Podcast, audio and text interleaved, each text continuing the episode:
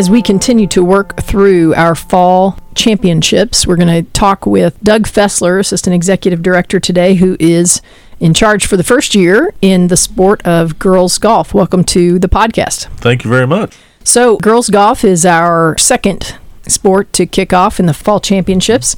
Let's first talk about the dates. When do we have girls golf championships? So our championships this year will be on October 16th and 17th, Monday and Tuesday. In girls golf, we have four classes, so there are four different locations throughout the state. Class one will be over at Sedalia Country Club. Class two will be over at Twin Hills and Joplin. Class three will be at Crown Point in Farmington, and Class four at Silo Ridge in Bolivar. And we have a qualifier for high school girls golf in Missouri. What's the qualifier? So it has switched a little bit this year. Last year, the advisory committee, and I, I, will say it's been two years ago, that the advisory committee made a change to have the district tournaments held on one of three dates. Those dates this year are October 5th, October 6th, which is the Thursday and Friday, and October 9th. But it's the Thursday, Friday, or Monday, depending on course availability of when they can have those dates. From there, the top two teams that, that are in each district plus the next 13 individuals qualify for the state tournament in all ties. With those top two teams, what it does is count the four out of five scores. If your fifth golfer then is within 10 strokes of the bottom qualifier this year, then they have qualified as well. So that's a, a, little wrinkle. It had just been top two teams and only the top four scores that you count go. This year, the advisory committee put in if that fifth score is within 10 strokes of the last individual qualifying score, then they are allowed to compete as well. So we have how many districts per class? Four districts per class. So there's four different district sites in each class. So we have the potential for two qualifying teams who qualify as a team mm-hmm. out of four different districts. So there's eight qualifying teams minimum Correct. at the state championships. And let's talk a little bit about high school team golf. Mm-hmm. So a school can enter up to five individuals in the district girls golf tournament, correct? That is correct, yep. And if they enter at least four individuals in the district girls golf tournament, they have the opportunity to score as a team. Correct. So a team score is the sum of your top four finishers, and you can have up to five total that are playing. That is correct. That's the same throughout the year. Usually, a team, if they go to compete in a match or a tournament, they will list five individuals as their team and then you always take the best four out of five scores so one's always thrown out. And so you total those scores and just just rank order after that you know, you could have a, a day where you, maybe you have a great competitive team, all five players, they're listed number one through five, but it doesn't mean that, you know, your best score is always going to be one through four. You know, your fifth player may come up and, and have that score. And so that was one change for the advisory committee to allow that fifth golfer a uh, way for them to get through without automatically just going through. Now, in the previous episode, we were talking girls tennis. Girls tennis is one of our individual sports, but it has a team tournament. It's our only individual sport that has an individual tournament separate from the team tournament. Right. In girls golf and other individual sports, we have one final competition and that competition has two components. One is the individual component. So we will have an individual medalist, or you might say state champion, potentially co state champions mm-hmm. in each of the four classes. And then there is a team component where those individuals that have competed can contribute to a team score. And it would be possible, correct me if I'm wrong, Doug, for a school that isn't one of the top two teams out of a district to qualify four individuals. It is possible for that to happen. Absolutely. And Absolutely. if they qualify four or five individuals, they can also compete as a team in the state championships. Absolutely. Yeah. So any school that qualifies four individuals, whether they were first or second at the district, they will qualify as a team and compete as a team as well at the state tournament. You know, the reason behind that, you may have some districts that are very competitive throughout the state. So what you do basically is this is you take the top two teams you know the eight individuals for sure and you're going to throw eight scores out then you're going to look at everybody else in the district how did they score today it's just going to go 1 through 13 in rank order and with ties. with ties at the mm-hmm. end. And if there are, you know, a total of 15 individuals with the ties that are there, if there are four members of the same school that are there, then they will qualify as a team. Now, what the advisory committee looked at is if your last score, I'll throw out a score, is 110 is your last individual qualifying score. The two teams that qualified automatically, your number one and number two team in the district, if their number five had a score within 10 strokes of that, so shot a 120 or better, then they would also qualify. Okay, our rule book for mm-hmm. golf, we use USGA rules. As we have this conversation, we're going to continue to have this conversation about how our state tournament works. I want the listeners to understand that our state and, and specifically our coaches make recommendations to our board of directors who accept those rules. And mm-hmm. it is our board of directors to determine the terms on which we're going to have a state championship. And, and that's in all of our sports and activities.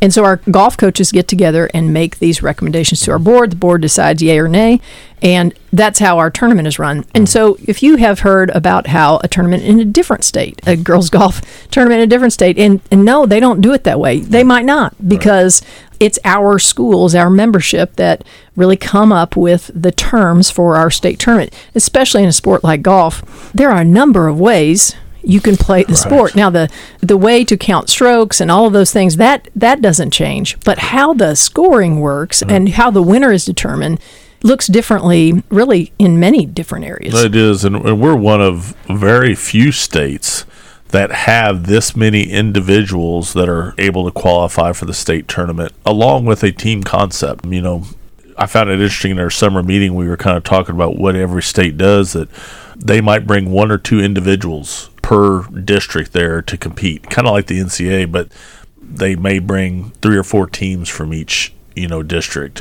I do like ours. Ours has a team component to it, but it also has that individual component.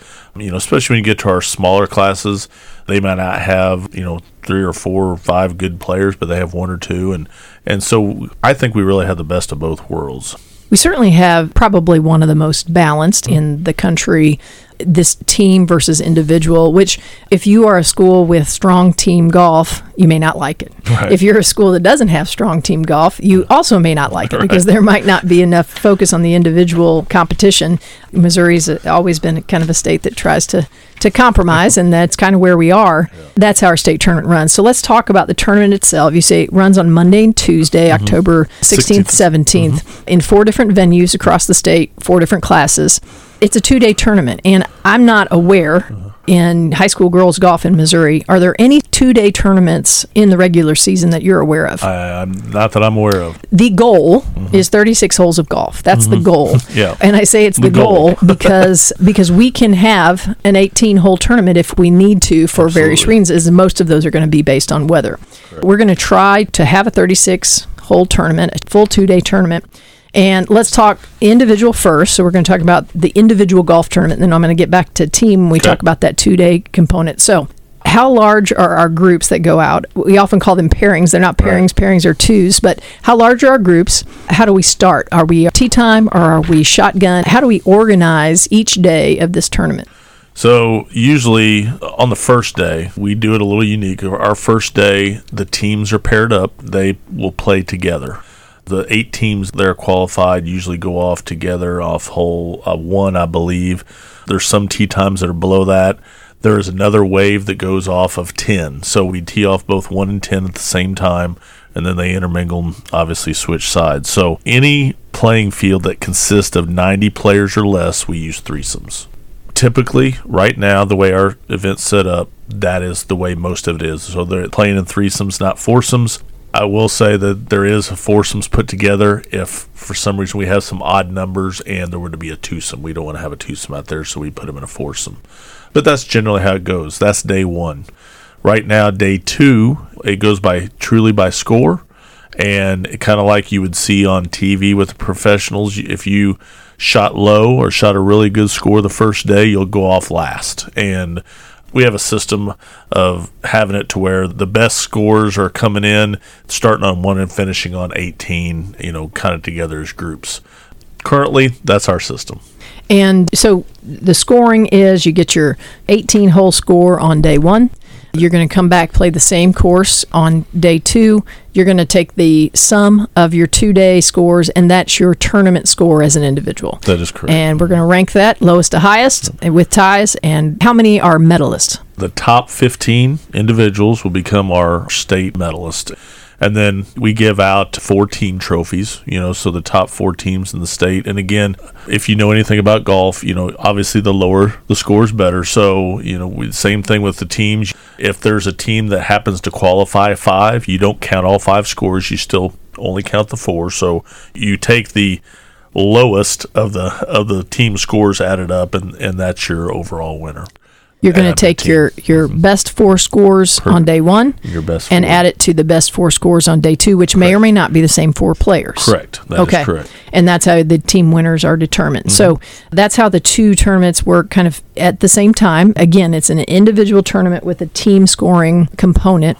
How do we deal with officials? Do we have any officials for state golf? Absolutely. In working with the Missouri Golf Association, the MGA, they help secure four MGA rules officials for each site. And it works out to be a very good number. Two can be on the front, two can be on the back. And, and they are there to help with any rules questions or what we call official rulings that may happen. It is very unique in that golf is a self governing sport throughout the regular season. I believe tennis may be this way too. There's not officials. They do not have them throughout the regular meets.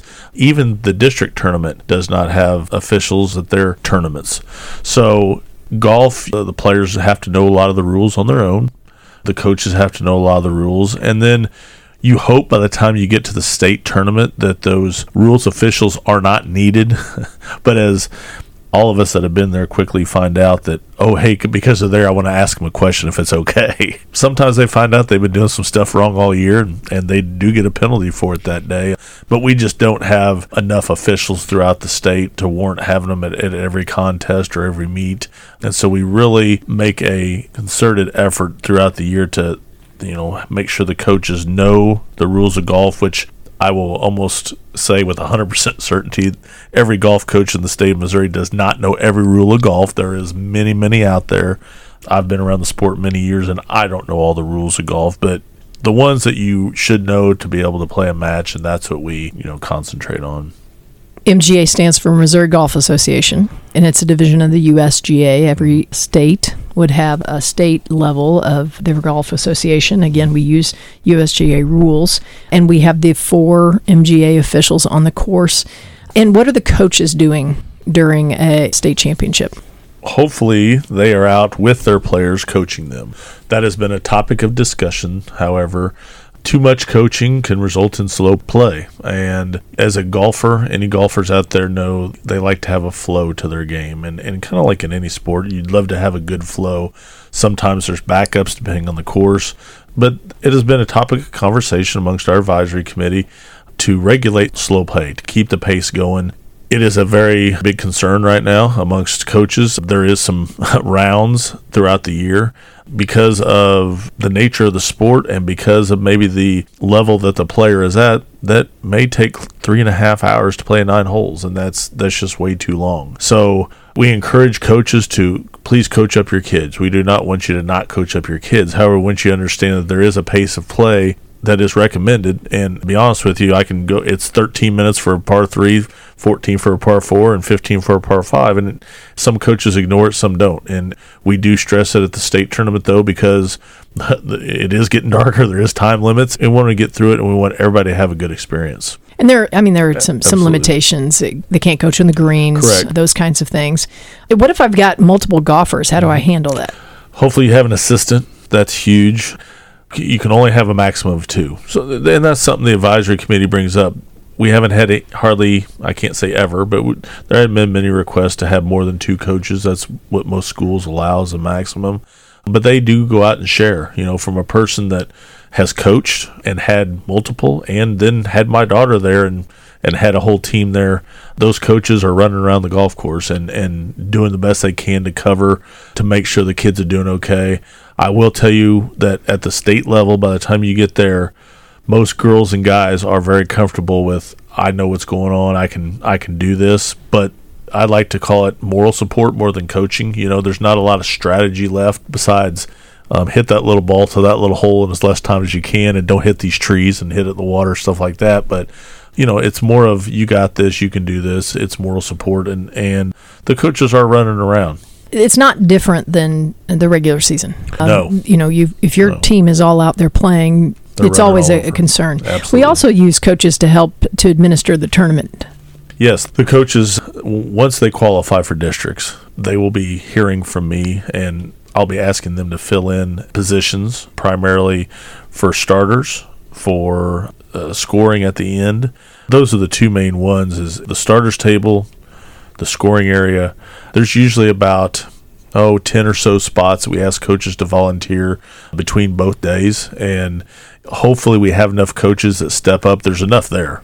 But hopefully you have enough coaches to step up that they just have to do one day. And there is a time that we we do ask coaches to do both days you know and, and being my first year this, I'm going by what Greg had, had put in place beforehand. And this is kind of my plea now. I'm not sure when this will be aired for sure, but my plea now to coaches, please step up and volunteer because I know Greg has to ask a lot or end up assigning. And it looks a lot better if we can just have the coaches say, hey, I'll help out for a day. And But again, depending on what your position is, you may not be able to be out on the course the entire time. And, and some coaches like it, some, some don't. What about spectators? How can I watch? all our tickets at state will be digital. They'll be all sold online like the rest of our championships. You can purchase tickets through our MSHSAA website for ten dollars a day and watch all day. Follow your son, daughter, you know, granddaughter, nephew, niece, whatever it is. Follow them all day. There's not many regulations. What you can do is you can clap, you know, cheer out loud if you'd like for your daughter or whoever you're watching. But we ask that you do that for every opponent we understand that you're there to, to support one person, but it's unique where we're filled up on all 18 holes out there, so there's a lot of noise going on. But we encourage you to, again, encourage your players supporting. We want you to support them. At the same time, we ask you to stay back 30 feet at least, or I think we've actually said now you need to be with the last golfer of the group. Wherever that golfer is, you need to kind of stay in line with them. You can't go up ahead of everybody and you can't lag behind. And people always ask, well, why is that? I should be able to go up there. Well, if you've ever been on a golf course, depending on which ones they are, holes are tight and balls are flying everywhere. It's really for safety. You know, we ask you to stay on the cart path and stay with that last golfer. We don't have the ability to effectively broadcast our state golf championships on MSHSAA.tv, but we do have live scoring every three holes through Golf Genius that can be accessed on our website. "Quote unquote," watch it. You can watch as the scores update, and it you know it takes about 45 minutes to an hour for those scores to update every three holes, but you can get a, a sense of how the tournament is going. Anything else you'd like to highlight as we prepare for our girls golf championships in October? I think the biggest thing as we come into this is you always hope for great weather.